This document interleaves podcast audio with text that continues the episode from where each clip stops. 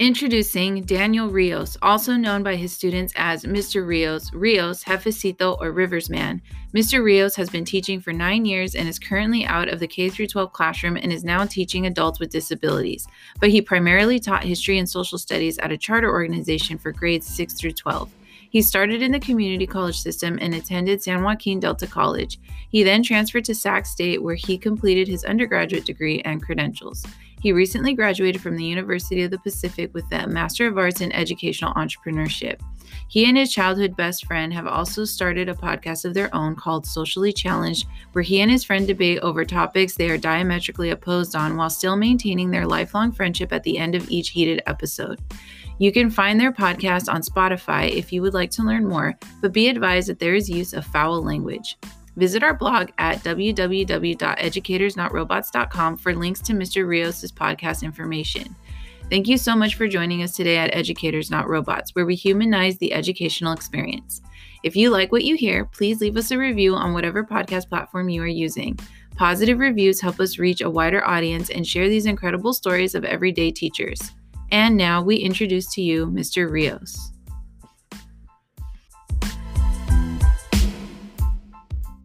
All right, Daniel okay. Rios, we're recording now. And um, yeah, so we are talking about podcasting because you also are now hey, an educator, salud. podcaster. Oh, yeah, look at that. I'm drinking water. I haven't been drinking enough water. Oh. they're cheers for people who don't see us and will not see us. They're cheering each other with their liquor right now. it's Friday. You got to get a drink it's, in. It's a Friday, Friday night, baby yeah so so you're doing a podcast we're doing it. So you asked how our podcast is going. It's been pretty good. Um our viewership is slowly going up and i don't know like because you've started a podcast like you've probably done a little background research but i read that it takes about four to five months to get a decent followership. So mm-hmm. i kind of feel like we're kind of on that upswing like every week we just get a couple more followers according to the you know the little dashboard we have on the yeah, platform yeah. we use. So um, it's just kind of hard for me. It's hard keeping up with the social media. I, I learned about okay um, some apps that can help with that, and so I'm I'm using Planoly, but I haven't really I mm. haven't set it up completely. I just have the app right now with my account, but Planoly is supposed to be a good one, and there's some other ones. But the the social media is hard to keep up with because I'm still teaching. So yeah, yeah. Uh, I think having two people helps too. Um, mm-hmm. You know, I'm doing it with my with my friend. Um, and he's he's a media guy like he's in that media space. Oh that's and so perfect. he's he's doing more of like the the engineering part of it i guess like the like putting our tracks together when we record yeah. um, uploading it doing all the technical stuff but we're still learning as we go. Yeah. Um i you know we were my wife and i were actually cooking dinner and listening to your guys' podcast uh, while we were cooking dinner. and uh, had some yeah it was cool you know and i was like hey i know those girls you know? Because uh, it was was it was your interview with Linda. Oh yeah, yeah, yeah. And so so it was pretty cool. Um, you know, you guys all have nice voices. Uh, Rosalie, you have a really good like NPR style voice. Ooh, thanks. Uh, yeah, yeah. So I was like, oh, that sounds really cool. I just like I like what you guys have done with it, and it looks clean on Spotify and all that kind of stuff. So. Um, you know, anything I can learn from you in that space, I, I would love to learn it. It's it's cool to connect with people who have similar hobbies. I definitely recommend. Um, there's a Facebook group, and I'll actually. Are we friends on Facebook? I don't even. Do you have a Facebook? I think we're. I do. Uh, I think we're friends on on on Instagram, Instagram now. So yeah. if we connect on Facebook, I can invite you to a podcast support group that's been super helpful. Oh, that's cool. Um, and so, and we'll after this, I'll I'll invite you to it. And that I wish I had signed up for it before I even started recording, but it's still been super helpful. So Okay. That, I would love to take a look at that. Yeah, yeah. it's really cool because they, I mean, people ask questions, so you can see all the answers that people give, and there's just like a lot of, they're really supportive, and they just give a okay. lot of good advice on like all the all the little things that you have questions about. I have right. questions about. They're getting answered on that group, so yeah, for sure. Yeah. Tell us about your and, podcast. Like, yeah, I'm actually super excited about this because of the fact oh, that okay. you are an educator. All right. Yep. And you're trying to do something with the podcast world and I think that this is a great time for collaboration, a great time for us to bounce ideas off each other, uh, to yeah. share resources like we're doing right now already. Yeah. Um, yeah. Yeah. Definitely think that this is going to be a great conversation. So go go tell us a little bit about it. Oh, okay. So I didn't. I honestly, I was just gonna casually, you know, weave it into the conversation, but I'll I'll spotlight it for a second. Yeah. Um, so my buddy, my my buddy and I, uh, it's the the podcast is called Socially Challenged, Mm. Okay. and it's kind of a take on like socially awkward and like mentally challenged a little bit. It's just like a little play on words, right? Oh, yeah, yeah. and um, I co-host it with my best friend. Um, his name's Sam Fergoza, Mm. and we've literally been friends since we were four years old. Aw. And uh, we both are very we, we come from opposite sides of the political spectrum. Mm. Um, I'm definitely more to the to the left, and he's uh, a pretty staunch. Uh, he, he would call himself a libertarian, Mhm. Oh, um, okay. and so so we we've we've kind of just our relationship. We've gone through our relationship uh, butting heads a lot and talking about politics, but we have such a good relationship with one another that we can argue and have a civil disagreement, and then you know go have have some beers and Yes. um, you know, a meal with each other and still love one another. I love and uh, it, you know, our conversations do get heated. I'm not gonna lie, especially in our last our last episode. and, you know, as we're coming closer to the election, it's about um, it's mostly about like uh, current events and politics. Mm. Um, but also, you know, we we grew up in the same church. We grew up in a really a really strict Christian church, and so Mm. that experience molded us together. Mm.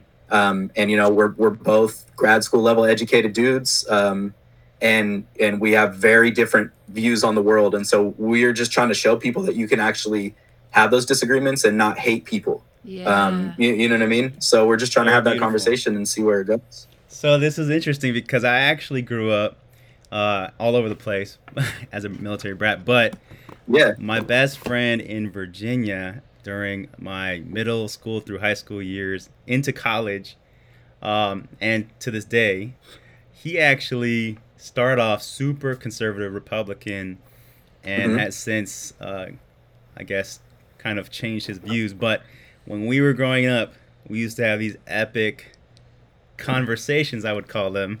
But my Yeah. sisters, because we would talk on the phone for like back in the day, back in the day when there's only one line in the house. We used to be Oh, on the, yeah, we used to the be on the landline. phone, and my sisters are like, "Why are you fighting for an hour on the phone? Get off the phone! You're just fighting." And I was like, "We're just having conversations." And Yeah, that's just how we talk. this is how we, we're just passionate about things, and we like to talk to each other about them. And Yeah, and we know, truly you- do. We love each other so much, and we can Yeah. disagree all day long, but we we totally love each other. So it's, it's crazy. Yeah, that, that's exactly. It's funny because you know I'm, I'm 35 years old. He's 35 years old, and we we're grown men, and we tell each other we love each other when we get off the phone. Hell All right, brother, yeah, love yeah. you. You know what I mean? absolutely. And I know that's that's uh it- that's I real, know, bro. think- that's a real bro. yeah, Yeah. that is. It's a, a real like real life brother. You know what I mean? That's it. Um, so yeah, we're we're just trying to do that. It, it's been cool. It's been an interesting experience. Um, we also have one of our buddies who's a, a military veteran. Um, he was in Fallujah in Mm. in um, in uh, he's in the army. He did a couple tours, but Fallujah was one of the places he was at. Um, and we we just call him our, our wartime correspondent, and we have him on every once in a while. His name's Eric Nice, so that's really and he's a firefighter in denver now and so we you know to get that perspective uh, Nice. is pretty cool and so yeah. We want to have just different people on it and um and you know talk about the things that are going on and, and get different perspectives on it so respect, yeah. man. Respect. I love that. thanks thanks How long have you have you all been doing that? all right so so we actually had our first show in i think we went live on facebook in like 2016 like right before the election and then we just went quiet for like three years and then and then had our second episode uh, probably like a year ago and then you know probably up to close to 10 episodes now. Um, so yeah it's i mean it's on spotify. We're still trying to figure out um, you know like how you have it. You seem to have it everywhere like on apple on uh, spotify all that stuff. And so i would love to hear from you about how you actually get it on all the platforms It's Yeah, how clean. did we do that?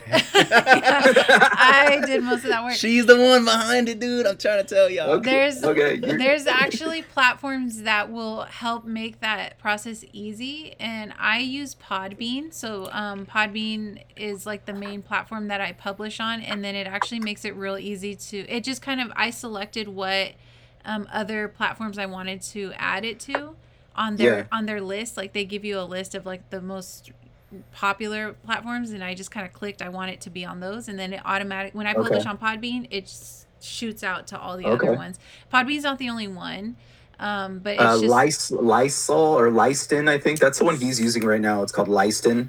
Okay, yeah. There's like that one. There's another one. There's a few that are pretty popular. After joining and do you have to pay for for like um so because I guess we were running into a, a thing where we're only allowed on Spotify to to upload like 45 minute chunks of episodes? Yeah. You have to pay for a subscription right? Yeah there's i think there's a, a free version where you're very limited and then and then there's different levels and i'm on the first level right now. So as okay. i'm like i kind of figured as we're building our our fan base and like figuring out where we're going um, I do want to eventually open up a, a Patreon account um, once we establish oh, cool. ourselves as an LLC because um, we actually yeah. we're currently trying to look for a stenographer to do transcription for us to make it accessible on YouTube so that oh, cool. hard of hearing and deaf or yeah. just visual more visual people can read closed captions while they listen.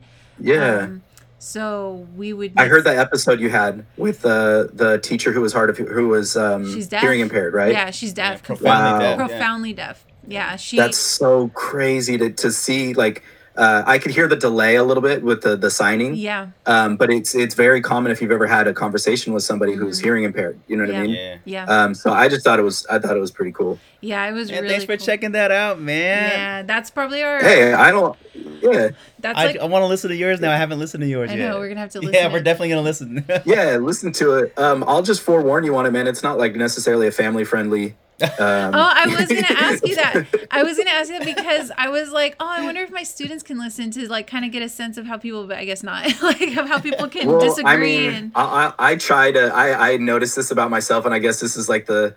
What's cool about this stuff is I think it's almost like therapy. You know, oh, yeah. you talk so much, it almost becomes therapy. Yeah. Oh, yeah. And um, I'm I'm sure you probably ran into this as an educator. Um, but you know, when I was a classroom teacher, I used to film myself a lot, and I would go back and I would watch yeah. almost like game footage of my teaching, and it it kind of puts you in check and humbles you a little bit because mm-hmm. you're like, oh, is that what I look like? Is that what my voice sounds yeah. like? Is that you know what I mean? Do I say sure. like that many times? And so, um, doing this, I I noticed that. That when I get hyped about a topic, I cuss a lot, and I'm trying to, you know, what I mean, I'm trying to get better about that. So, so you that communicate like a human. It sounds yeah. like you communicate you like know. a person who is yeah. passionate about things. yeah, and you know, uh, we of course we have a couple drinks when we do it too. oh so, yeah, oh yeah.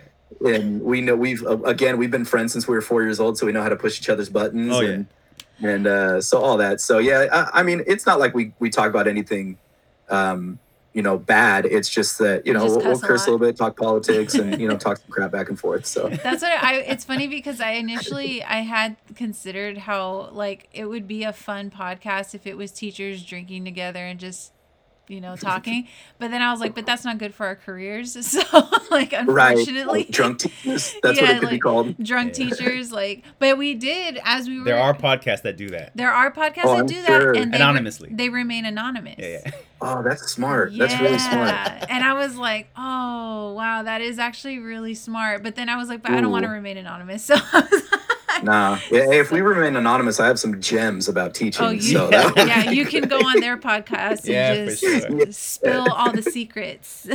yeah, yeah. But yeah, it was. I I definitely. I mean, we were in class together, so we were in graduate school for the people listening.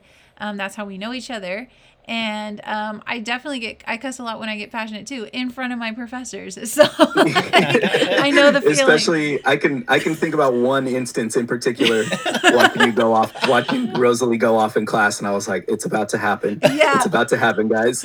I know. I actually know what incident you're talking about. Yeah, it was. Yeah, yeah, yeah. We're all adults in the room. Gonna, I was. I, I remember like it was. It was. And, this is a safe space. yeah. Yeah. I won't. Don't worry. I'm not going to mention any names, but That's I thought you were going to strangle that in that that professor. That, that I was person. like, oh, it's about to happen. Yeah, I was I was very close.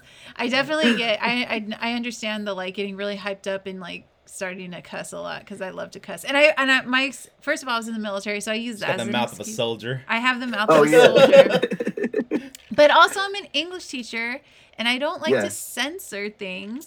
Right. Like I don't right. discriminate. There's like there's two words I could think of that I will not ever use, and the rest of them are fair game. right. I, I mean, obviously, like the N word is always off the table. You know what I mean? Yeah, and then and, the F word that rhymes with maggot. Like those are yeah, like of course. Those are the two words I I say okay we can censor those, but the rest of them yeah are fair game. they're pretty fair game. And you know, it's funny you talk about you talk about that with um, teaching English. Um, I had like a brief stint stint with taking over some English classes long term. Mm-hmm. And I think that censorship is like one of the worst things you can do in an English class. Yes. It, you want to be you want to be cognizant of of who your audience is and uh, you know their reading abilities and like cultural sensitivity and all this kind of stuff. But like um, you know, in in I think the classic example is Tom Sawyer. Yeah. Uh, Mark Tom Sawyer. You know, it has the N word in there a couple times, and they're banning it from schools. And I thought about it. I'm like, I mean, how the music we listen to now. Mm-hmm. You know, mm-hmm. we're saying you're hearing that every other word. Yeah. It's not that kids can handle that. You know what I mean? And that's a that's a snapshot in a time. So why not let them read? something like that. You know what I mean? And I think for um, me as an English teacher, it provides these really beautiful opportunities to discuss those things. And I think right. that so like when it comes to like the Huckleberry Finn and and all of those books, the concern about how we Huck Finn. I'm sorry, I said Tom Sawyer. My bad. But yeah, you know, I we we know which one you're talking about. Like, I, okay. there's the argument about you know just generally across the board, the canon that's used in American English classrooms is outdated. It's very white. It's very like so. I understand like the why are we so stuck on it on these books and but so for me it's like well we shouldn't ban them we should we right. definitely should reconsider the canon and what we introduce to our students in 2020 and what we you oh, know yeah.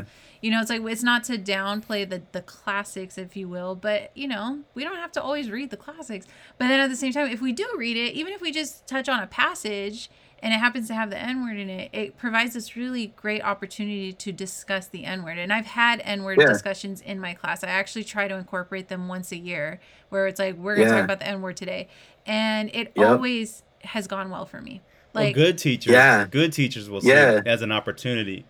But the administration, a, administration, yeah. I think, probably see it as a liability, and that's probably where the issue is. Yeah. I oh, think... for, for sure. I could see administration being, you know, it, it, depends on if your admin has has faith in you or not. Yes. I've I've actually done. Um, do you know what Socratic seminars are? Oh yes, I love I, I love those. A, I love a Socratic seminar, mm. and I've actually done a Socratic seminar on on using the N word. Yes. And so it was tough. Honestly, it was really difficult. But you know, if you train your kids well enough and and um yeah like train your kids well enough and, and set standards and and you know boundaries about what you can discuss and can't discuss then i think it could go pretty well um, yeah. um, if you don't then that could implode and be terrible yeah. but you know you definitely you, you yeah. don't want your first Socratic seminar of the the year to be on the N word. yeah, you want to oh, train you know them. what? Actually, I'll drop this because I guess it's relevant. Um, Monday is Indigenous People and That's Columbus right. Day, right? Yeah. Right. So um, I can remember I was teaching eighth grade history and I always used to start my unit. It was a an intro unit, and the culminating project would be a Socratic seminar. Mm-hmm. Um, well, it was either a, yeah, it was a Socratic seminar, and the central question was,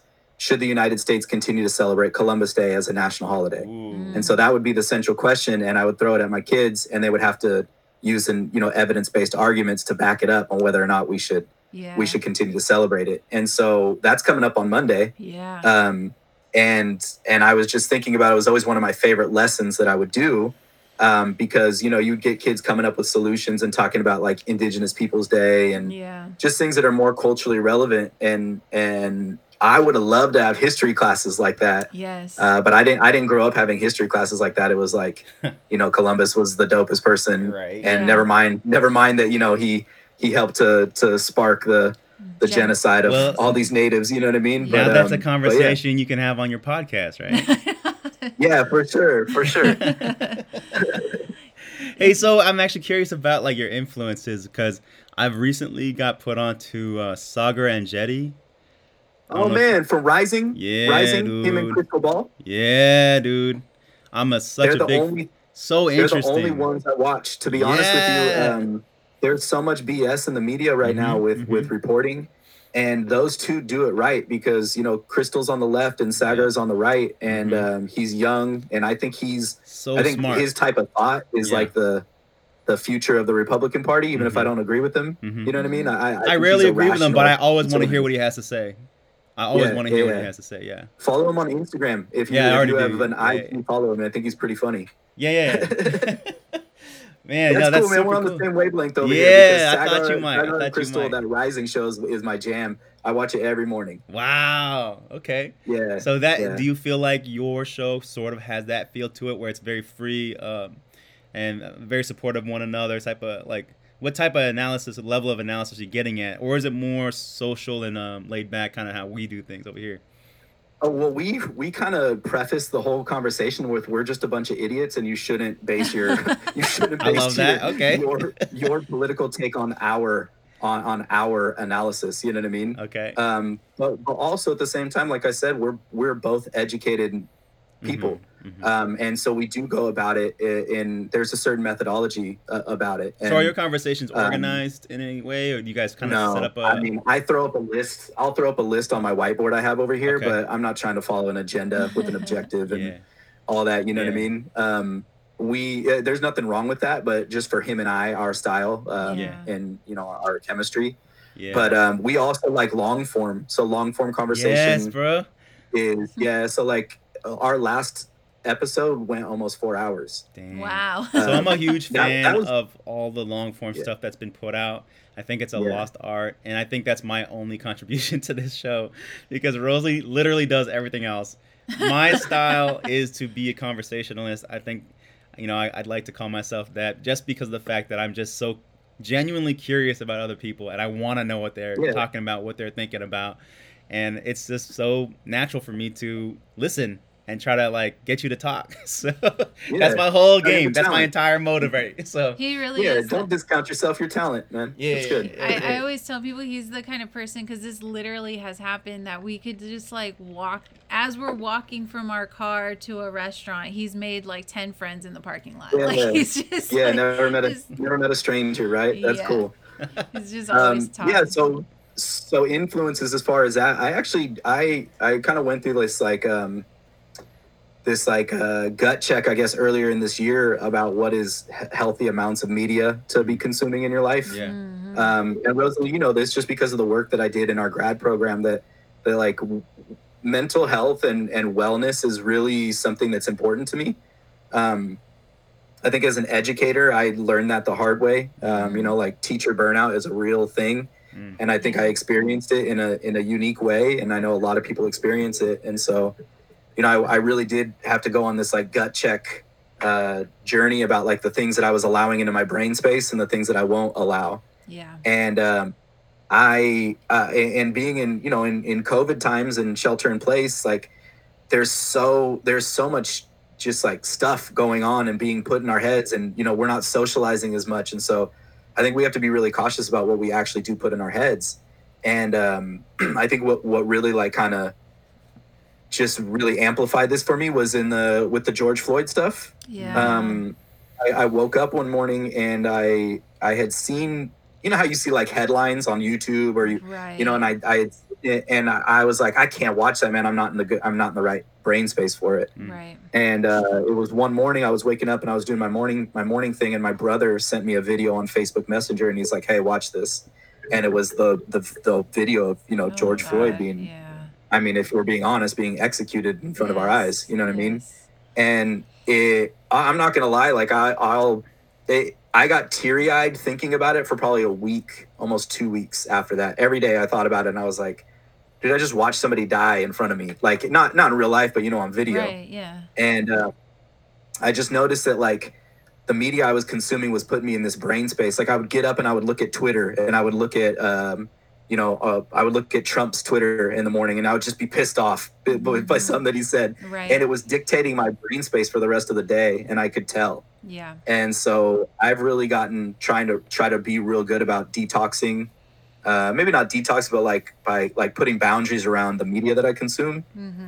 Uh, and it's I'm not always successful with it. Like I deleted Facebook off of my off of my phone, so I'm not obsessively checking it every you know hour and um, you know, no no Snapchat, no couple other things. You know what I mean? So just putting little things to to try to like free up some brain space, I think is pretty powerful.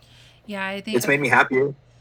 I definitely think that we've all been feeling. I I have a habit. I don't do it as methodically. I feel like as you did, but like I will just have these weeks where I just refuse to listen to the news to like if I if I do go on my social media and it's anything about a current event, I'm just like, nope, nope, I'm not looking at this. like I can't. And right. what that's led to is I I have TikTok on my phone and I just obsessively watch TikToks because the algorithm okay. will it will um, adjust to what you're interested in. So if I'm suddenly I'm interested in watching babies videos on TikTok, then it's just gonna show me a bunch of cute babies, and I'm like, yep, I'm just gonna watch cute babies. like I'm just like, I'm not gonna read the news. I don't care what's going on. Yeah. Like I mean, I do care. I care too much. That's why I'm gonna just. Mm. Yeah. And I, and I feel like the then the problem is, is I'm not aware of certain things that are going on, and I don't like that. Like I want to. I want to be aware of what is going on, but I like you said, I don't want to consume it to the point where it's like causing mental and physical harm to myself. Right. It's really hard balance because I think about too like there is a certain level of privilege that comes with being able to shut those things down. Mm-hmm. Um, and like, you know, not wanting to wanting to continue to do whatever work I can within the little space I live in to help right disable the things that we're seeing with like racism and ableism and LGBT anti-LGBT and like all those things, but mm-hmm. also like not getting letting those things take residency up in my mind to the point where I'm not, mm-hmm. you know, I'm not able to function. It's a really hard balance. Yeah. You can care for those things and I and that's what I'm learning is you can care about those topics and I don't think you or I would have gotten into education if we didn't give a crap about kids and the problems yeah. in our society. You know yeah. what I mean? Yeah. I think most teachers are virtuous in that sort of in in that avenue. Right. Um but like I said, I'm learning that it can't take up all of your brain space yeah. to make it that you don't live a happy life. You exactly. know, um, there's a big there's just, a yeah, it's a big issue when what's being broadcast to you sort of is being consumed without your intentional consent. Like yeah. I mean, without your mm-hmm. you you know when you turn on something and the first thing that pops up as you look at your phone is like graphic images. It it's invading your space. So like I feel like yeah.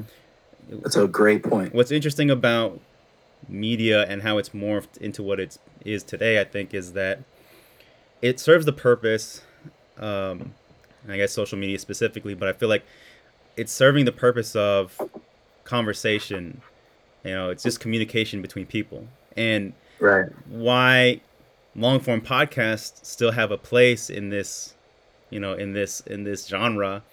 I guess is that is that people just really crave the communication. So it can be in the form of several related TikTok videos at 20 mm-hmm. seconds each, or it can be in the form of a conversation that lasts four hours. It's the same right. thing because you're just basically binge watching something or binge binge consuming something. But yeah. I think something that you relate to in a way that you would also relate to if it was live and in person. So like right. me having a conversation with you face to face is almost as comforting. You know, it's it. I find the same comfort when I listen to to other people on a podcast having a conversation face to face. Right. There's something about the familiarity that you that you're hearing that kind of gives that comfort and that I don't know. It's really really an interesting time and and that we're we're kind of like we're able to peek into other people's lives this way in a way that yeah you have access yeah, that you never just, had before you know and and it, it's I think it's it's helped me to see just how kind of crappy things have been yeah. you know like and and i was i i'm a credentialed history teacher so like mm. history is my my thing mm. so just looking back on on you know the totality of history a lot of times even like our country's history and i look back on it and i'm like oh we did some pretty cool things and then i'm like we did some really crappy things too yeah and i i think access to information and the different types of information that we have now it has totally like um, changed my perception of who we are in the world and maybe what my place in the world is. Yeah. Um, and so yeah, sometimes that's disheartening. And I, I don't know how you guys. I mean, you guys are both veterans, so so I know that especially for you guys, I've had a conversation with one of my buddies about this before, um, uh, about you know being sold a, a bill of goods and mm. and uh, you know going into the Navy, and then it wasn't necessarily what he thought it was. Yeah. You know what I mean? I was thinking about that recently, actually, because um, I definitely, I, I f- he was already a little more politically aware as a young adult than I was. Um, I went in, I because 9/11 happened my senior year, and and then I enlisted a couple months later, and I definitely was like, you know, I was it was just 18 year olds are just so easy to target. You know, it's just like for the military, it's like mm-hmm. I was I was on the cusp of becoming an adult and then we know that the military targets minorities and like a certain income. Yeah. And, I didn't have. I'm first generation college student. I couldn't have gone Yeah. to college without the military GI Bill. Um, and I and so that they they offered me money, and then they offered me um, heroism. You know, it was like like Yeah. it's like you're gonna be able to go to college and you're gonna be like one of the greatest Americans to ever live, and you're gonna get the best training, and you're gonna and you go into basic, and it really is brainwashing. Like I mean, and we and it's funny because when you're in it, you kind of feel it. You're like, yep, I'm being brainwashed right now, and then but you just Technically, it's operant conditioning.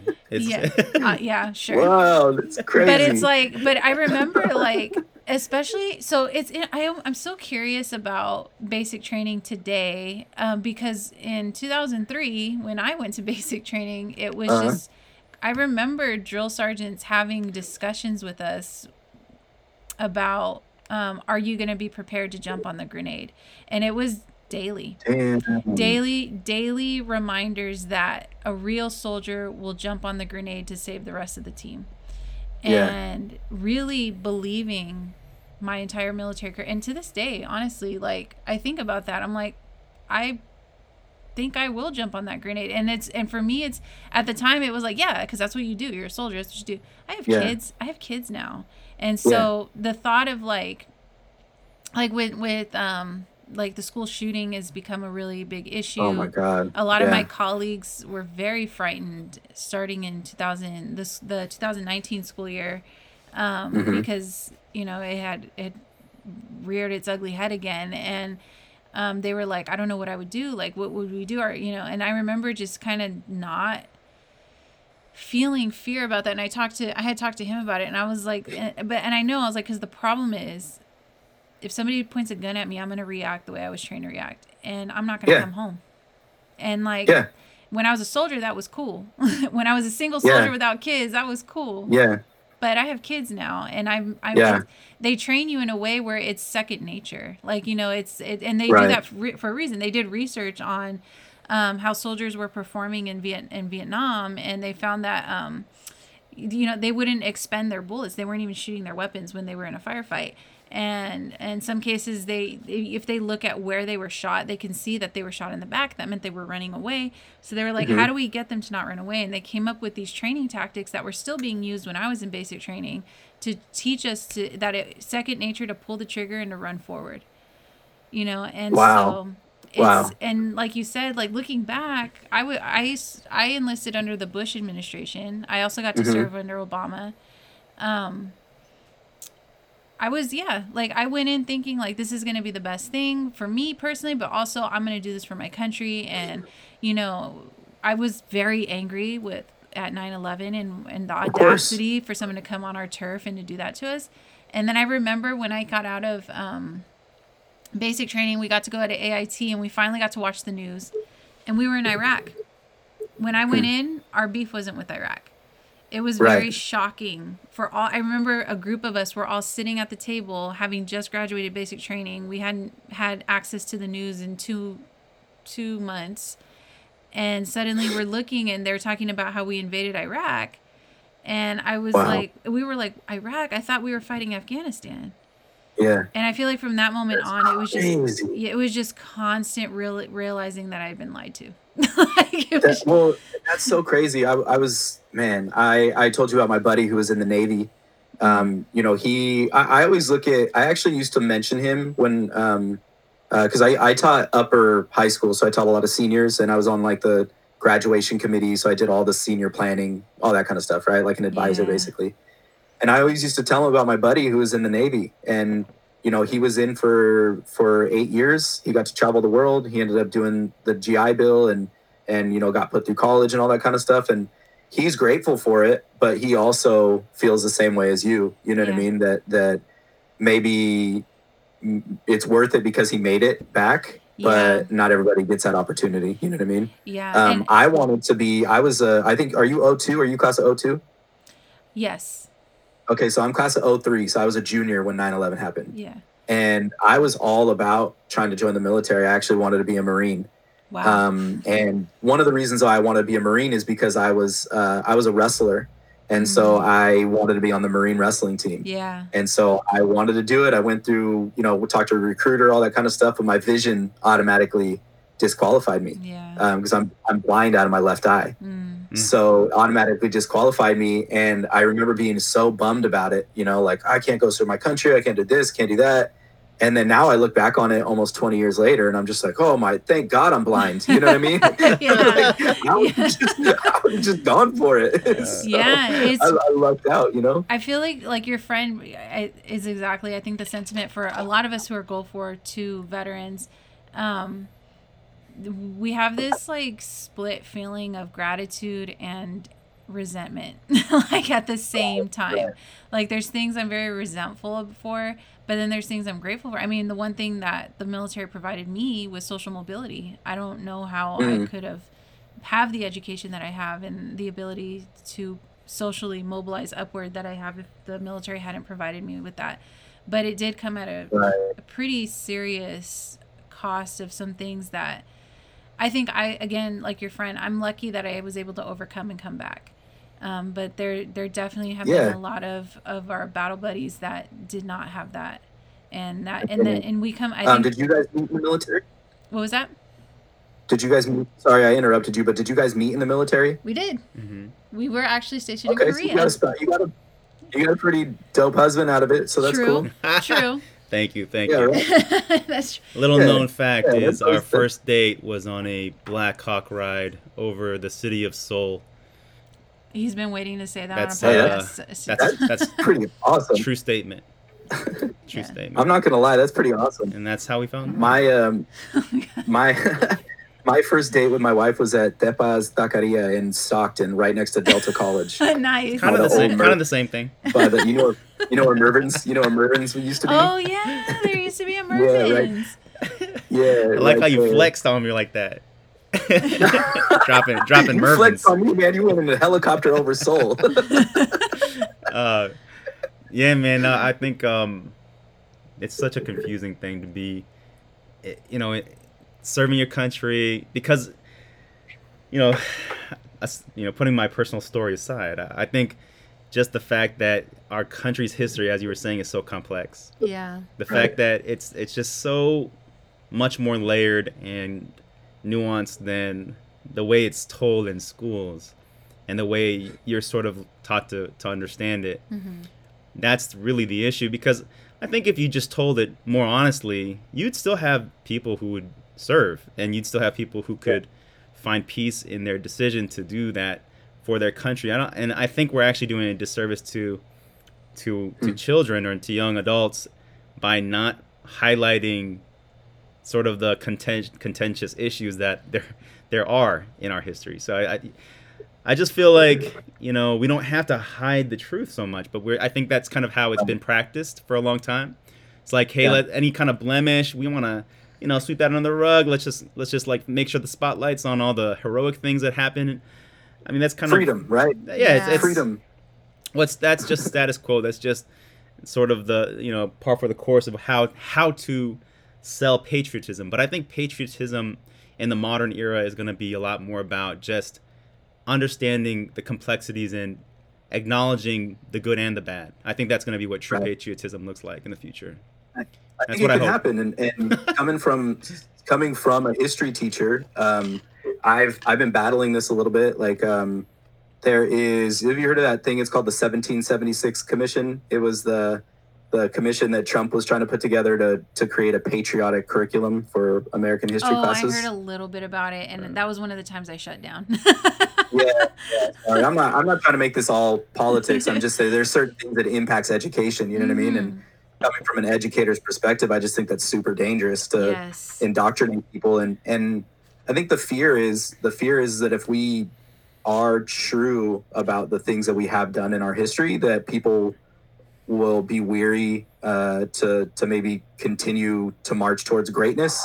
But but whatever that means in America, Yeah. you know what I mean. But um, yeah I think you can do both. I think you can be critical of your past, and I think you can also love your country. Absolutely. that's my That's point. where I am. You know, like I was, I'm grateful that I was born in one of the most beautiful places in the entire world. Not not um, Central California, but just California in general. You yeah. know what I mean? It's like it's, um, I can both yeah. be a proud American and also wish that our country could have less racism. Isn't that okay? Can I can yeah. I have that?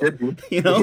Can I can I can I acknowledge a brutal history of slavery but also have the hope for the world and I understand that the world is relying on us to be good as leaders as a country. Right. Uh, you know, as a, as a world power? Can can that can both right. be true? Like why why right. do we have to be like oh none of that shit exists? Sorry for the cursing there, but why why do we have yeah, to be like that? I just don't understand this. Why do people think yeah. it's got to be one way or the other? It's like when you finally find yeah. out oh, you know, mommy and daddy aren't perfect. It's like come on guys, we can grow up and get over that shit.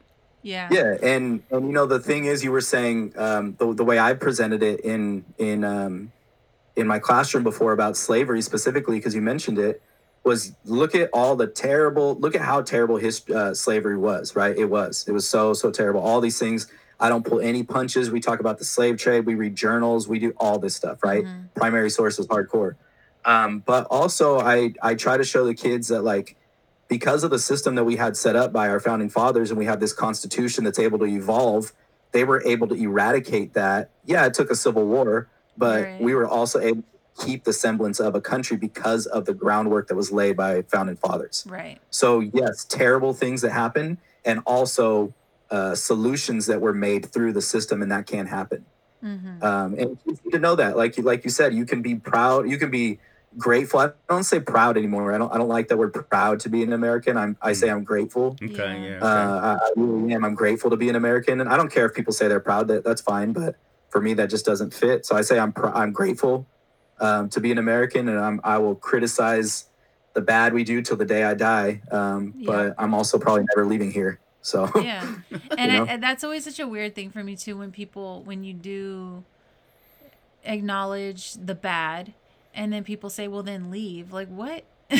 like, it's like I just I feel like it's just such a it's just such a lazy way to shut down an argument is honestly what it is. It's just like you just don't I don't know. It, it's very frustrating, and I, I think it's because currently, are you are you currently teaching right now, or you're still out of the classroom? I'm not. Okay. I am out of the classroom still. I'm I'm working for the the um. I'm basically I work for a company that does services for adults and kids with disabilities. Oh, okay. So, uh, so, yeah, so we work with adults with disabilities. I would tell you that I don't know how you feel about it, but I know like my fellow history teachers at the site I work at, they are mm-hmm. having mm-hmm. a hard time right now. I mean, all teachers are with COVID, but um, parents are listening into the lessons and mm-hmm.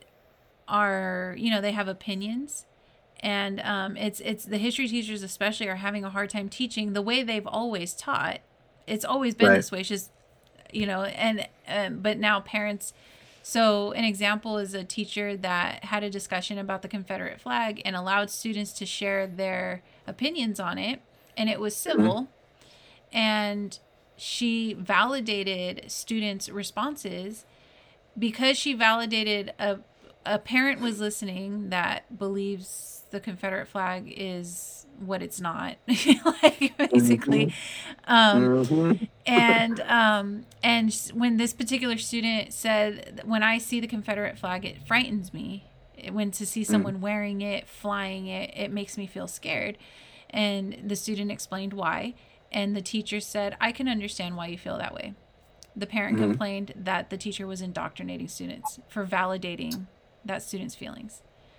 And our administration backed the teacher, luckily, but just the fact that it even had to happen was right. it's and, and and it was just like it was such a it just didn't make any sense. It was like that's not indoctrination. First of all, like now we need to define indoctrination.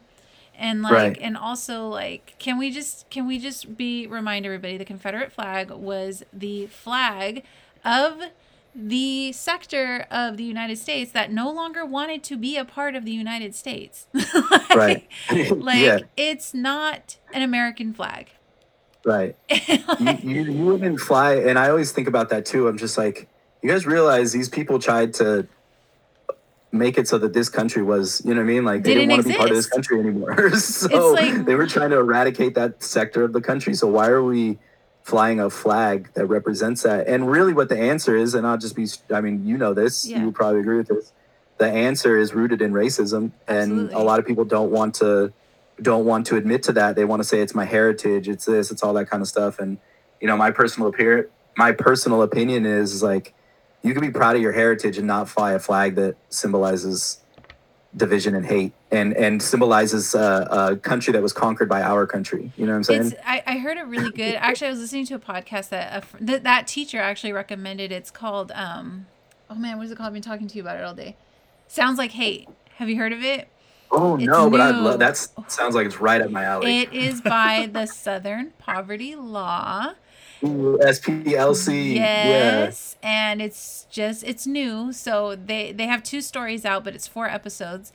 Um, and they that one of the episode the episode I listened to today had made the comment like basically, if you're of German descent and your grandparents were Nazis, you wouldn't even consider waving a swastika around. There's no way. There's no way you would. You would never do that. So why on earth does the Confederate flag get a get a pass? like what is yeah. what like, like, I said, there's a lot of there there's a lot of reasons why, and I think the root yeah. you, you keep digging the root of racism, you know, and and people aren't aren't okay with I don't know, you know how uh, people are so sensitive nowadays, and you could say that. You could say it so definitively, like the roots are in racism. Yeah. They're like, well, I'm not a racist person, I this and that. And I'm like, you don't understand.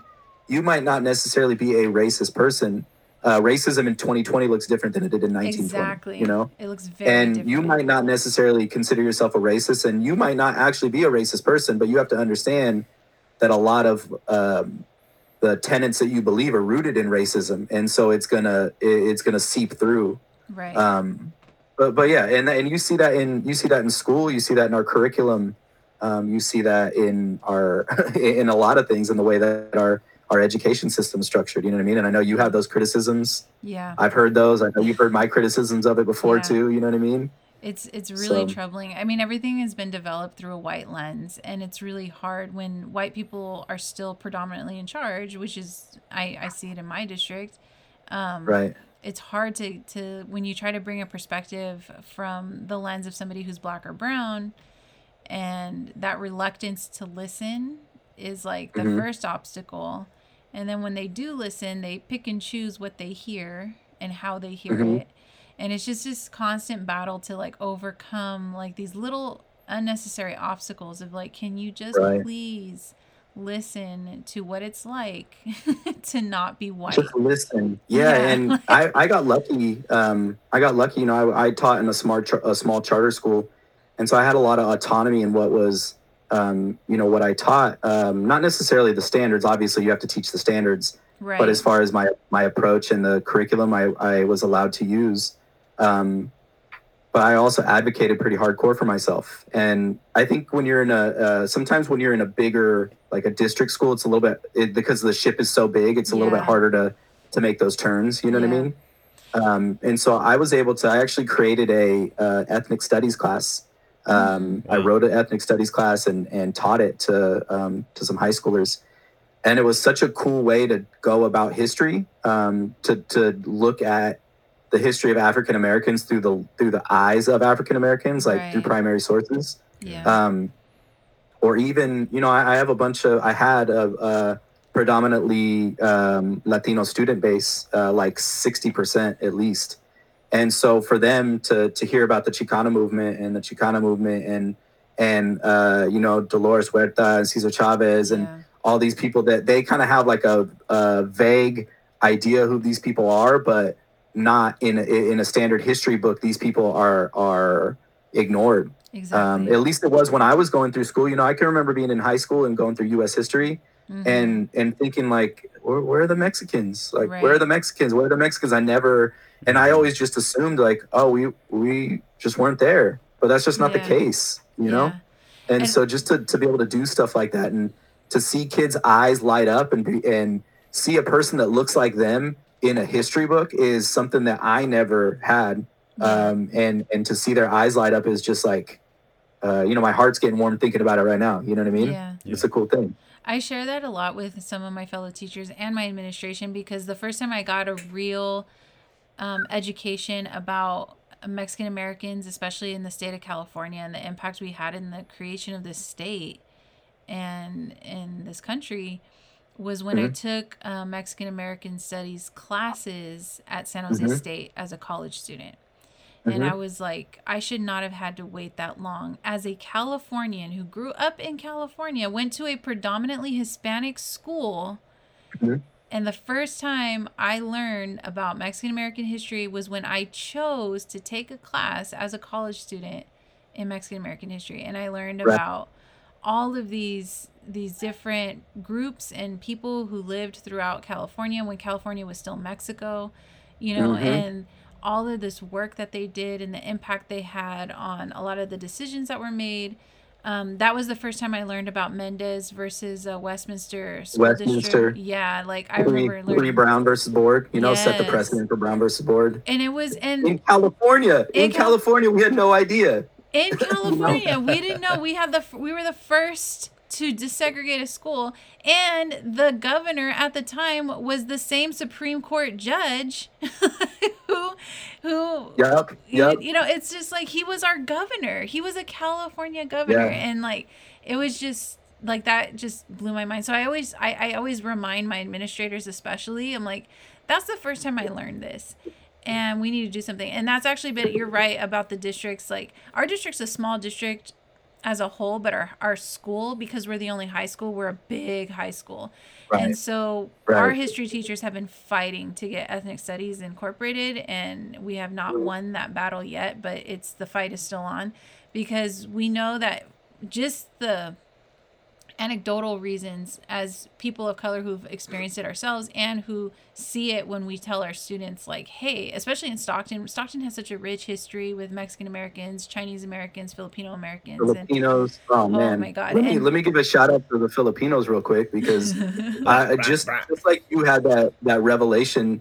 Um, you had that revelation about California history. Mhm. You know, I, I got certain history through my family. Like you can you can actually trace my family's lineage to to this area since pre United States. So like Mhm. since this area was Mexico, Wow. you can trace my family's Nice. lineage from California to uh, you know South Texas to northern Mexico. Like yeah so, so to hear some of those things and to hear like you know the the leg, urban legend in my family is that my great great grandfather was killed by a band of Pancho Villa's men in northern Wow. Mexico, South South um, South Texas. nice. I don't know how true it is, but I mean I like to claim it. You Yeah. know, it, it's folklore.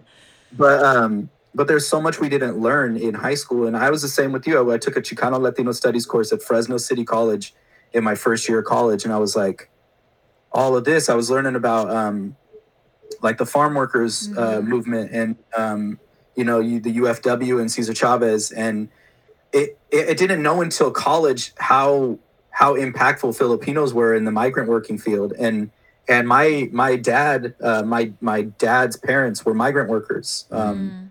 And you know strawberries mostly and you know my dad so so that's I'm not far that far removed from that in my family right and to know that there is so much solidarity between two groups of people um, that share just a, a struggle and and it made me have a different uh, appreciation for Filipinos. Not that I didn't have them before, but the mo- the more you see the struggles, you see the struggle as parallel. You know what I mean? yeah Um, Yeah. it, it was Filipinos and Mexicans fighting for for for farm right, you know, for farm workers' rights in the Central Valley where we're living right now. yeah And it's a shame that we, growing up in the Central Valley, don't know that rich history and we had to go seek it out through higher education. Yeah. especially I mean? in Stockton. I mean, Dolores Huerta is from Stockton. Right. Yeah, she's she's dope, dude. I love her. I I- love her. I she's love- so she's just such a We badass and for her. her to be We got to see her. She came uh, to the ha- Haggin Museum, and we went to go see her, and I totally fangirled. And I asked her one question, and I like was ready. I was like, I could die now, and like, Yeah. I was just, I That's was so like- funny. But like, she's just so. And then Do you we, remember the question? yeah, I asked her. This is important. I asked her what her self care was because she- everybody was Ooh, asking her. Yeah. Yeah, everybody was asking her about like, you know, how were you able to do all this work and not, you know, questions that she's probably been asked a million times. And then I was like, what do you do to take care of yourself? Like, how is it? Because because a week after this question, she got arrested. like she was, That's great. This was just I a year ago. like Yeah. she just That's great. and she said Great, dope she got arrested. Oh yeah, she got arrested. Yeah, she so she went back home because you know she lives down south, and Uh-huh. she uh went to a Yeah, protest, she's a protest. and she wouldn't leave, and so they arrested her. I love her. Yeah, she's. I love like- her she's so like, much. She's She's like, good trouble, baby. Um, Oh yeah, and so she. good trouble, man. We lost some good ones this year. Yes. So Um, she, so hey, she, Her response, uh, though, I her was gonna response, ask you dude. some- oh yeah, her I I response. was, I was gonna. Wait, what'd you say? her her response was that she dances. That was her response. Oh, for yeah, real? Oh, yeah, for real? Did she say what kind of music, or she just said dances? She uh she likes jazz and Good for her. but she also likes to um but I think she talked about dancing to like Mexican music like cumbia and like yeah. you know but Shout she out to Loris if you're listening. Yeah I know I wish Yeah. oh my god Oh, that'd be would- I would great. Yeah. but she like yeah she talks a lot about jazz music and dancing so anyway sorry what were you gonna ask That's- Yeah, what's up? What's up? Um, you know, it was, uh, it was just a, a stupid question, actually. You guys live in Lathrop, right? yes So I, I thought you were in Stockton, but I was going to ask you if you're going to get lumpia in Stockton, where do you go? This is an Island important Gourmet question. no you get it somewhere else This is a trick question. the The correct answer is your mama's house. All right, Okay, you got to okay, go to mom's that's house. Number one. but his mom doesn't live here My mom don't live here, so uh, Okay, okay, yeah. But that's if I'm in. Stockton, I'm a fan. Shout out to. I actually really like. It's called Manila Foods over there in Weston Ooh. Ranch. Holler, Oh, yeah, holler at Weston right. Ranch. Weston- Yeah, I Okay. really love them, but uh, Island Gourmet is definitely up there on the list, Mhm. and I think followed by Best Lumpia. Okay, okay. Lu- Best, Lumpia's Lumpia name is my kind of um, I, I don't know if it's misleading, but I feel like Best Lumpia is actually has the best pancit, probably. Yeah, Oh, Yeah, That's yeah. a pro tip. I'm That's actually going to have to check that out. yeah, you gotta check it out. Um, the, the reason, so I love, I just, uh, one of my boys uh, brought just like a tray from Best Lumpia one time. Mhm. It was just a tray of lumpia, and I, Killed I it. got sick. I ate so much. of it. So in other words, you did it right. So good. Yeah. What's that? In other words, you did it right. You came You're right. correct. I was. It was so good, man. It was so good. But um, that's what I was going to tell you. Is I had a, I, you know, I, I I've had a, a lot of Filipino students, and uh, I really dug into this thread of Filipinos and Mexicans just because I, like I told you, I feel like the struggle is so shared. And one of my my students, she's just so cool. Her name was Rachel. She was really insightful. She was sitting there one day, and she was like, um, some kids were talking about they're like, yeah, Mexicans and and um, Mexicans and Filipinos are basically like brothers. Mhm. And then she was sitting there and she's like, no, no, no, no, that's not what it is. She's like, don't you understand? We're basically like uh, bastard stepchildren. Eh. Uh, we have the same dad. We have the same dad, Yeah. you know, Yeah. Spain, who goes and basically like, you know, rapes the native. And then that, and, and there's a group of people born out of it. And so she, she said, you know, we're basically the, we're the sea Mexicans is what she started calling sea Filipinos. Mexicans. The island Mexicans or the sea Mexicans. And I was like, no, you're Filipinos, but you know, it's good to see. It's good to see that connection.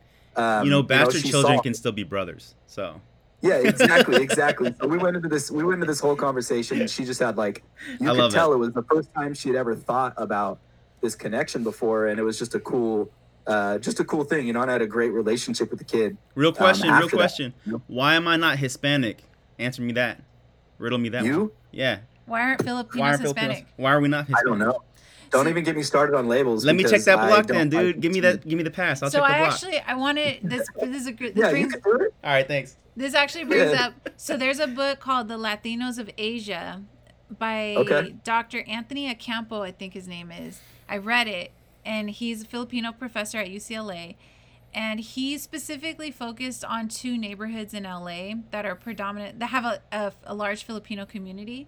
And he kind of talks about, you know, like, yeah, Filipinos can very much be Hispanic. And he actually says the reason, so Filipinos actually almost were considered Hispanic because of the work they were doing with the Mexican farm workers, but Mhm. they they also did a lot of work with the Chinese um, Americans in their uh, labor strikes, and Okay.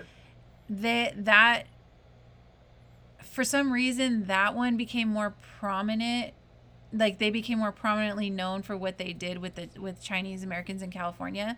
And so then when they whatever bill they passed or wh- whatever they they decided on they were like this is going to apply to Asians and because the Filipinos were fighting, they were like, "Well, I guess you're Asian too." Then, like, in order for it to apply to Filipinos, like, yeah. okay, so what would you say then, Tony? Would you would you do you say you're a Pacific Islander? Do you say Asian? Like, what do you say? So I, I was blessed to have been born in Honolulu, Hawaii. so okay. my parents are both born in the Philippines. So when people ask me where I come from, Mm-hmm. Whenever when I was growing up, I, I would say, "Oh, Philippines," and then they'd be like, "Oh," and they'd start speaking Tagalog or something, and I'd be like, "Oh, yeah. never mind." so then I started yeah. saying. Then people were like, "Oh, where are you from?" And I'm like, "Um, America." and then people were like, "Oh, you look like, but where are you really from?" That that was a question. But where are you really from? Like, what kind of Asian are you? So then I was yeah. like, "Oh, well, my parents are Filipino." Then later on, I discovered that when people asked, Where are you from? and I answered, um, Well, I was born in Hawaii, no questions were asked. And everyone just kind of ah, accepted okay. that. So from, from that point forward, I was like, I'm Hawaiian. That's a good one. That's a really good one. I, I struggle with it too. Like, um, like just personally, I don't like uh, Hispanic. I don't like Latino, even though I use Latino because I think just a broad term for the community. Mm-hmm. Yeah. You know, it's like an encapsulating thing. Um, but just like the labels in general, I think are are always been like a weird thing for me. Yeah, me um, too. Um, I say Chicano personally. I, oh, cool. I used to say Mexican American. I now say Chicano just because I think that's more of a um, like a political thing for me, to mm-hmm. be honest. Yeah. Um, and just because it's, I don't feel like I'm one or the other. Uh, I don't. I'm not Mexican enough for Mexicans, and then apparently I'm not. You know, when people have to ask me, but where are you from? Like yep. they ask right. you, yep. it makes me feel not American. I say you know I'm I mean? an underrepresented minority.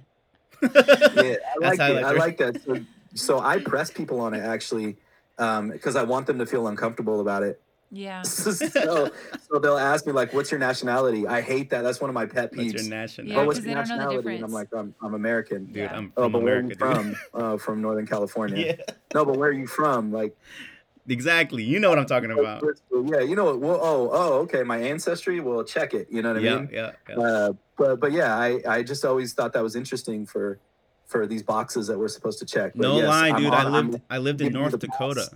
You get to check Hispanic. All right. well, look, look. I, I lived in North Dakota for four years. Okay, my dad was stationed there. Right. While I was there.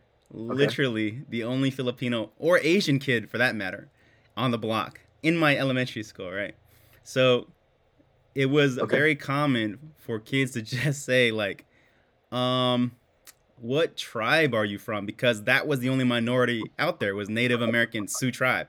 Oh oh okay okay yeah that makes sense. So they're just like what tribe are you from? Because they couldn't figure it out. And i would just be like the filipino tribe so funny. And they're probably like, oh, that's, uh, yeah. Okay, I think I heard of that funny. before. Yeah, yeah. that's South Dakota, huh? Um, yeah, yeah. Okay.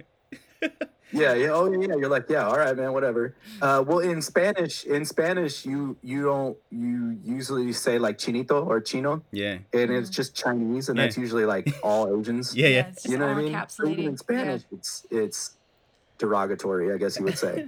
just inaccurate. Yeah yeah, way inaccurate. I know. Yeah. I actually I agree with you because when you were think when you were talking about I've I've actually recently been telling people that I'm Chicana because of like the same reasons you said. Like I I Mexican American is just a mouthful. yeah, it is. It is. And, and then I'm I'm also half white. My mom is white, and so then that's always been kind of weird too because I'm not. I'm definitely not Mexican enough for the Mexicans, but mm-hmm. my eyes are brown enough that white people question me. so, mm-hmm. so then, and then my name is very Latin sounding. So it's just like, but I remember even seeing on social media there was somebody I follow on Instagram. I don't remember his name, but he's a um, he's Mexican predominantly indigenous in ancestry and he like mm. refutes all titles that are european connected like hispanic latin Latino, yeah. like anything, because he's like, I am indigenous.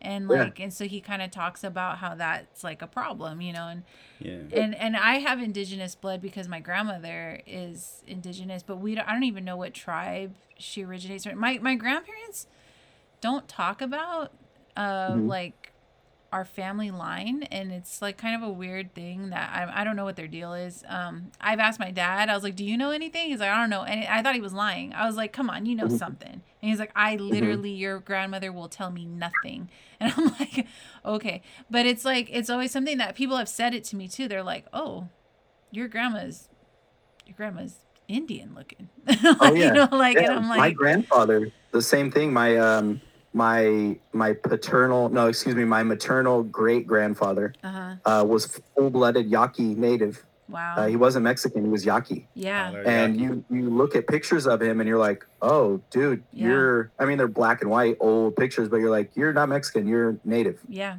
And so that's why I always say, like, um, you know, I have native, I have mixed blood, Mexican blood in me, and that's what a Mexican is. They're they're mestizo. That's what it started as. Is like a, a yeah. That that term that term Chicano was a derogatory term. Mm-hmm. Like if you trace the lineage back, the the name Chicano, it used to mean it was a derogatory term that basically meant like the bottom, the mm-hmm. bottom of, or the the worst of, mm-hmm. and it, it like the scraps almost. Yeah. Um, and actually, I grew up in a Mexican restaurant, and uh, my my family owned and operated a, a Mexican restaurant growing up and we used to have this dish and it was called uh, uh, carne la chicana. It's like chicana beef. Yeah. And it was the it was the scrap meat. It was like the shittiest meat, and you mm. cut it up and put a bunch of spices in it, and you make a really good dish. Yeah. But it was called chicana. The the more I've studied this, the more I realized like, oh, that was not not to equate it to the N word at all because it doesn't carry the same weight, but it right. was a derogatory term that was taken out of the Chicano movement and used as an empowering yeah. thing to say like I am a mix. I live in two worlds basically, and I'm taking this world this word as an empowerment uh, to to kind of label my my movement of what I'm you know fighting for.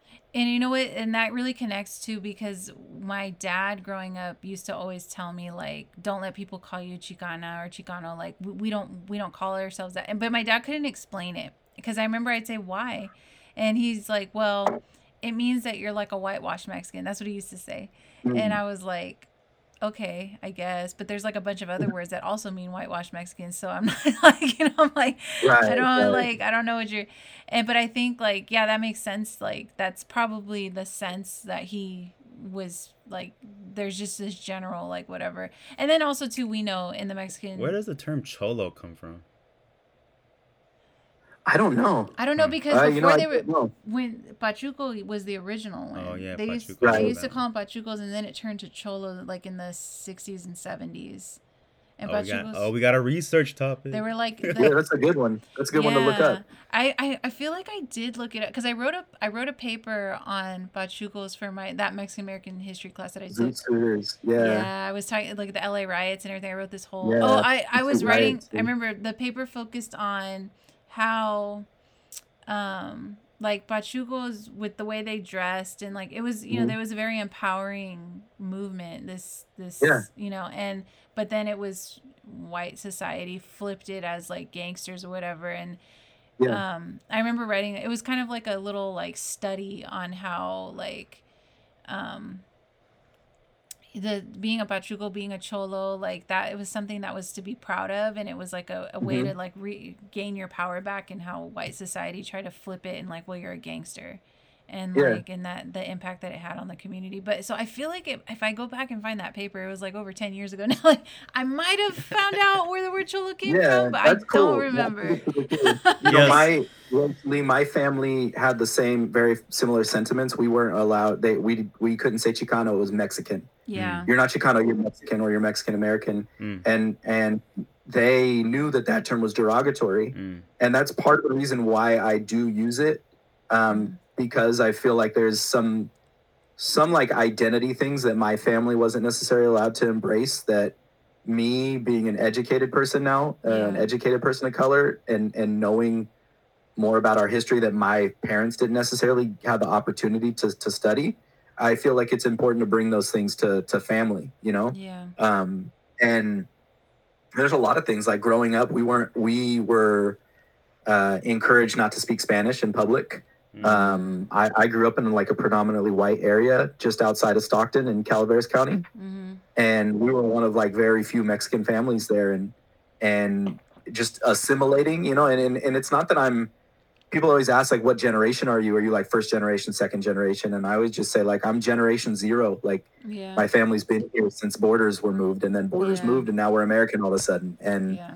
And so I, I don't necessarily like identify with that like what level of generation you are. Yeah. uh, but still my grandparents um, you know my, my my parents speak spanish my grandparents speak spanish and they would speak spanish in the house and even we would a little bit but in public it was not it was you you want to assimilate you know what i mean? We don't want people to know that we're different. We already have the big mexican food restaurant in town to to tip us off enough. You, we don't need to you know go speaking spanish in public now That's like so my my parents too were very reluctant to have to speak Tagalog around the kids. I mean, I felt like they spoke it around us, but they weren't engaging with us directly in Tagalog. They were Mm. very consciously trying to make sure that I got this English accent because you know it's Right. fancy.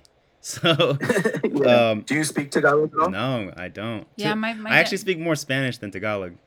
That's- I love it.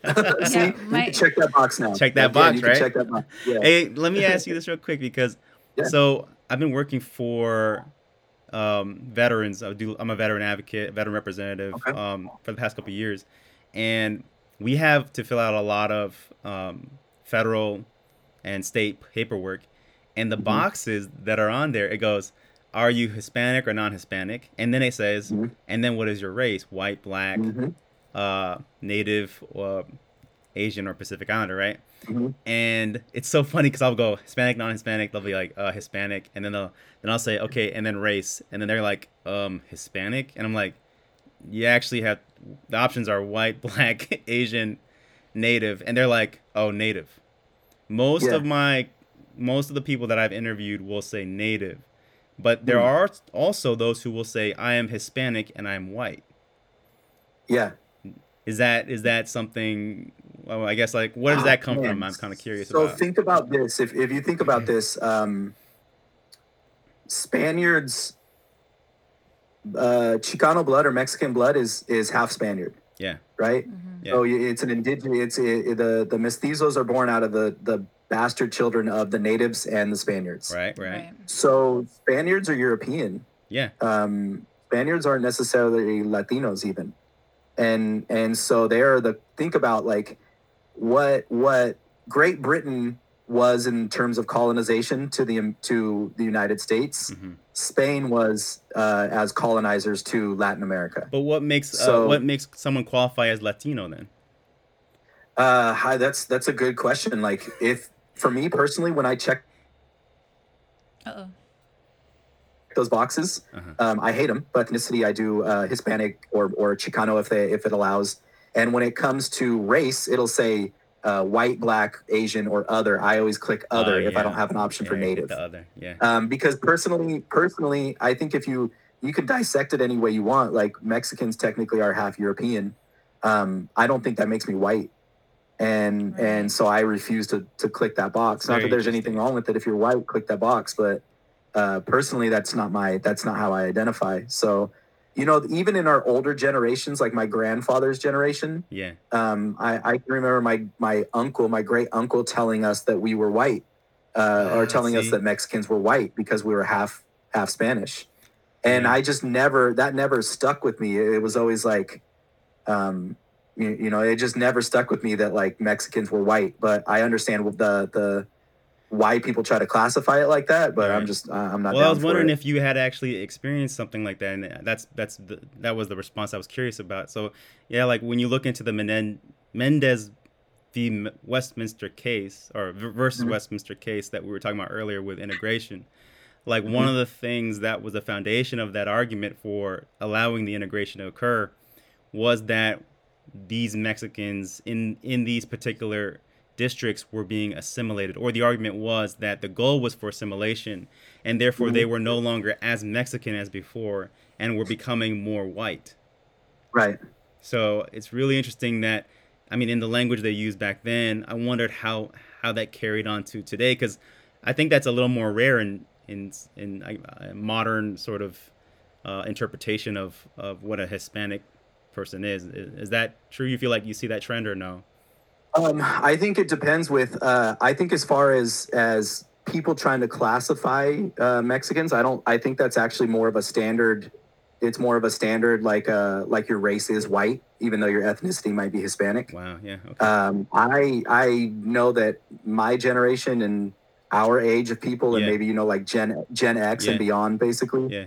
Um, people that are that are uh, Chicano will not be that will not be a thing. Right. You know, when when when one of us, when a Gen X or a, a millennial, I'm a millennial technically, like it, when one of our people of our, that generation is in charge of the census, all that stuff's going to change. yeah, I think Yeah. I'm, so I'm convinced of it. Yeah. You I think so too. I'm convinced 'cause of that. That's antiquated stuff, anyway. it's So it's super antiquated and i think like i i have seen like people talk about too because like mexicans all the different latino um groups have such a mix of skin color and hair color and eye color because we we do have people who identify as afro latino and then you do have latinos that are white blonde blue eyed and you know and everything in between. And so like just the whole like race we know is a social construct. And the whole thing is really because i had this conversation with my students actually this year. I, I i do this multicultural me assignment with them and one of the things i make sure to do you reminded me earlier is i tell them the difference between a nationality a race and an ethnicity.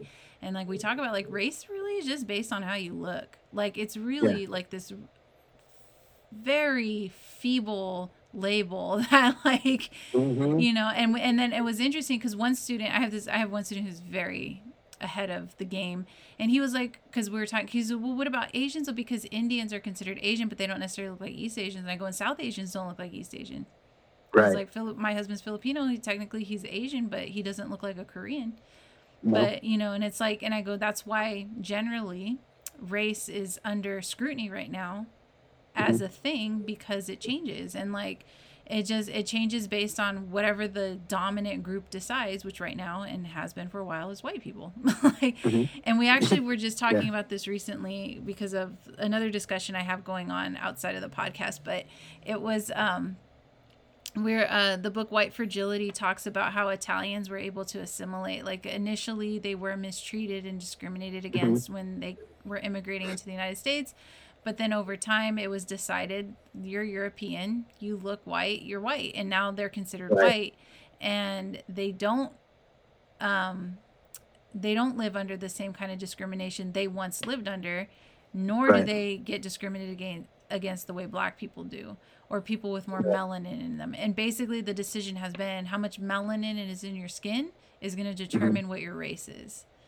And- I agree with you, and it's that's such a hard conversation to have because we we just have these constructs in our head. We're born with them. Yeah. Like we're gonna we're gonna try to put you into these boxes as soon as you're born, and and if you're if you don't educate yourself or, or at least put yourself in a position to be able to even be asked these questions and respond to these questions, then you're never gonna think about it. right. I was like, the- Um, Yeah. the human mind is just so it's so like it's so powerful and it, and at the same time it's so weak you know because Mhm. we we have these abilities to develop these really complex constructs and concepts but then when it comes to um, making an analysis of something like for the purpose of like just a quick assessment Mhm. it jumps to these types of classifications and it's kind of a it's just the way we are able to survive on a day-to-day basis like okay that's good that's bad that's that's Yeah. hot that's cold you know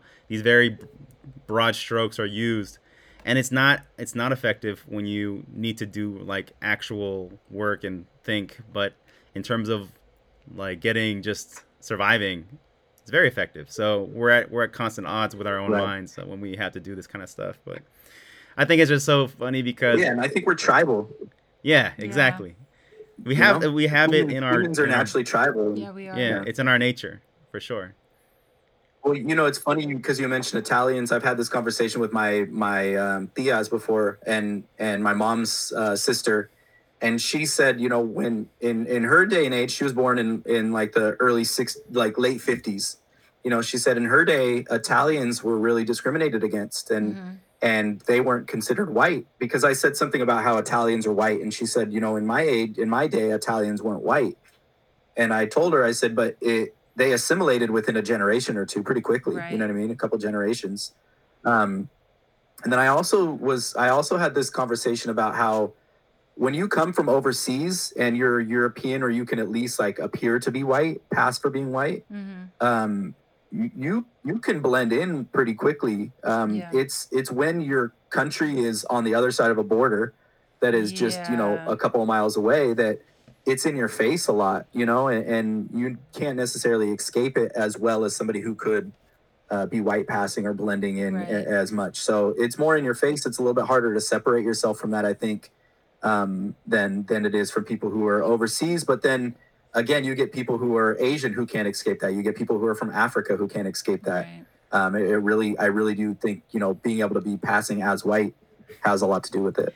You know it's really interesting too about this? Okay, so um, I just looked this up real quick, but did you know that the oldest uh, university in Asia is actually in the Philippines, and it is a Catholic university? I did not know that. Founded that in, doesn't surprise me. Founded in 1611, University of Santo Tomas. Wow. And this is exact. This is so to me like the like the perfect example of like what a Filipino is. It's just like what the hell? I don't understand. Like because you look at a Filipino and you're like, maybe they speak Tagalog, maybe they yeah. have a British accent. Maybe like I have no and idea. Why it, and why is their last name Flores? Yeah. For real, it's like Flores, Santos, and there's like one other one that I'm just like every Gomez. Filipino has it. yeah. Oh, there's some Gonzaleses too. Oh, there's oh, some yeah. Gonzalez oh, yeah. Filipinos. And I'm just like, come on, man, you can't be a Gonzalez. Like, that's too Mexican, you know. but I think that's and that kind of goes back to though, like we again something else that especially Mexicans share with Filipinos is we don't know what the heck our label is. like we're like, yeah. like what are we? Yeah. I don't know. like we should just like go under the same label. Like let's just make one up for ourselves. Yeah. I love it. I love how most of this conversation has been about Mexican and Filipinos. Honestly, yeah. I never thought I would have talk this much about it, and I love it. I think it's great. Dude, I, yeah, I definitely didn't see this going in this direction, but but it happens to be one of my favorite topics because my children are literally Mexican, Mexican Filipino. Filipinos. Yeah, we, we talk about this all the time. Like no lie for dinner, I brought home. Yeah, today. I brought home pancit and then I cooked enchiladas. And then our oh, son and my son made a pancit beef taco. yeah, he didn't want the enchilada. He want, but he wanted pancit and he wanted a tortilla. Uh-huh.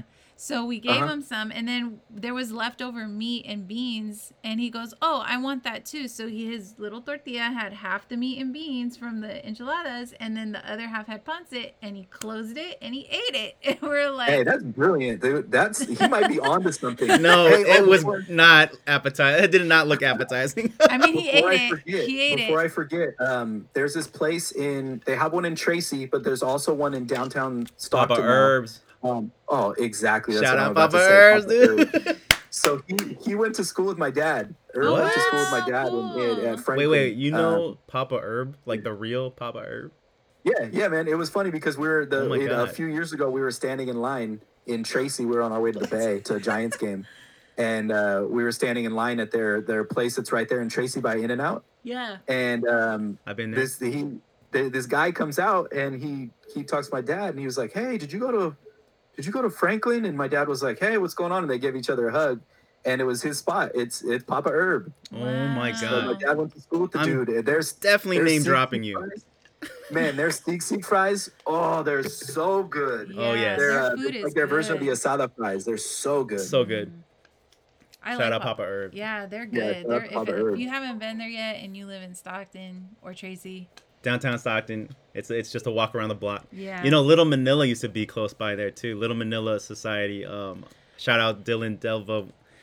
uh, holding it down over there. They're now they just recently South Stockton. Oh yeah, yeah, they moved to South. Stockton. So actually, I, I'm friends with the um the director of education at the San Joaquin Historical Society, and they were fighting to try to save one of the buildings. Because you know they have the, the buildings they try to maintain like yeah. the three buildings that are left as historic right. landmarks. And i guess um, the historical society along with the little manila rising they were trying to save a building that was going to get sold and they didn't save it. And the city's That's... the city's going to sell it. So it's like ah uh, like i just hate I hate how Little Manila in Stockton is not recognized. And I've always argued this for years. You know, Stockton is trying real hard to bring in more businesses and boost the economy and there's mm-hmm. this prime tourism opportunity with things like Little Manila and the the Lock Chinatown area that's it, just down the yeah. street and like all these places if you there's tourism opportunity there like it's just if you but it has to be the community that it belongs to should be the ones who identify because very quick that could very easily turn into a gentrification issue but man you know like there could be some really great I thought about that. That would be really cool. Yeah. um, my wife's from that area. She she grew up in south stockton. She went to edison. Shout out edison. Um, yeah shout little manila. Basically. Yeah. Uh, yeah so she goes in and we were just talking about um actually we were when we were making dinner earlier we were listening to one of your guys' shows we were talking about uh, ethnic studies yeah. and how two of the people that she actually went to school with at edison are back there and they're teaching and they're teaching ethnic studies courses and they've been nice. like champions for ethnic studies courses. Yeah. And uh, I'm not sure what the guys' names are. I know we probably run in the same circles, but they seem like pretty cool dudes that are doing some doing some, tell some her cool to, stuff. Tell her to um you know pass the word and get us a recommendation so we can uh, interview them. Yeah. Yeah, actually, I know. Um, I know. I taught with somebody who is from there uh, and and did some work with um, what is it? It's not. Is it Manila Rising? Yeah, Little Manila Rising. You're right. Yeah. I think she she did some work with them, if I'm not mistaken. Um, also, uh, do you know who Lange is? Do you know Lange yes, Luntao? we emailed him. Yeah. Lange, you need to Shout email me Lange. back. I know Lange. Email me back. I emailed it. He actually we he we actually we, we connected on Twitter and then uh, we took it to email and he's supposed to respond. He was yeah, we want him on the show. yeah, he's a cool dude. I know he's worked in Little Manila with the organizations before and stuff too. So. Yeah. Yeah, he's a, we we we are fans of Lange. We've actually both met him in separate occasions, and he doesn't remember us. But he's also a super busy dude, so we don't blame that he's on met, you, Lange. But he's met millions of people. He's got, full, he's got his hands full with um, you know, with the Stockton City Council yeah. or the Stockton okay. School Board, all that the stuff. school so. board, and I think he still teaches too, right? Is he still teaching? I don't think so. Oh, I'm not sure. Well, either way, he's a really busy guy, but yeah, um, we are we we're we're trying to get him on the show too. Yeah. Cool. Dude, we we just went on a 90, on a roller coaster 90 there. minute roller coaster. yeah, 90 minutes. That was really yeah. cool. Um, hopefully we got to talk about everything you guys wanted to talk about. Um, this is a great conversation though. Yeah. I it enjoyed really, it, and it really... I, I, am grateful and I'm proud uh, to cool. have had this conversation. And if people didn't yeah. catch, Daniel is a teacher. He's a history teacher. He's just not in the classroom right now.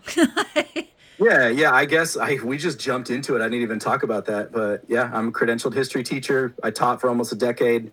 Um, you know, taking a break for a little while. And he's now socially challenged on uh, Spotify. Holler at him. yeah. Yeah. Social challenge. We got a little Facebook thing going on, Twitter, all that kind of stuff, and you can find it on Spotify. So we'll, he's a beautiful human being. If we can, thanks, brother. I appreciate that. Do you got have you. Do you have like any social media for your podcast or a website or anything right now, or just? Yeah, just um, we're just running some stuff on Facebook and Twitter. It's just called Socially Challenged. Okay. So... Um, and, and on Twitter, it's Socially Challenged Pod.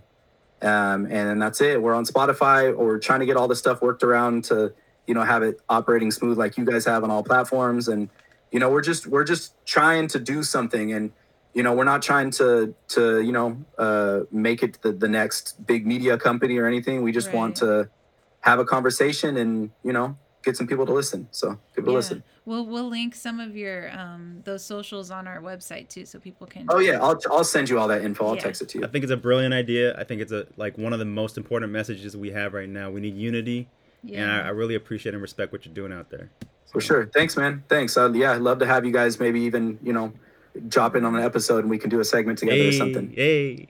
cool. I love it. All, All right, right, we're done.